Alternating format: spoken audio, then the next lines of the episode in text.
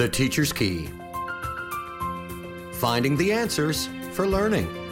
A program designed to help homeschoolers and educators transfer knowledge successfully to their children and students.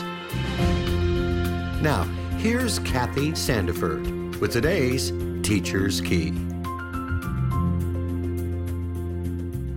So, I'm talking about learning centers today, and I have said that learning centers are used to provide interesting experiences for students to practice, to enrich, it's for reteaching and enhancing learning. And I've also said it has a specific place, a specific time, and there's a specific activity designated by the teacher. So today I want to talk about learning centers when they're in groups, and I want to talk about how to group them. There are several ways learning centers can be grouped. They can be grouped by students' ability. So it can be that all students have the same level of ability, but it can also be mixed ability where you have a little bit higher level working with maybe a student that struggles. So you can even play with that and mix that up. A learning center can also be grouped by gender.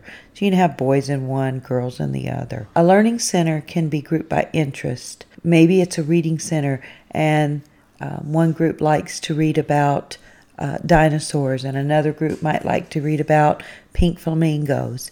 You know, just group your students according to their interest. And of course, they can also be grouped by behavior.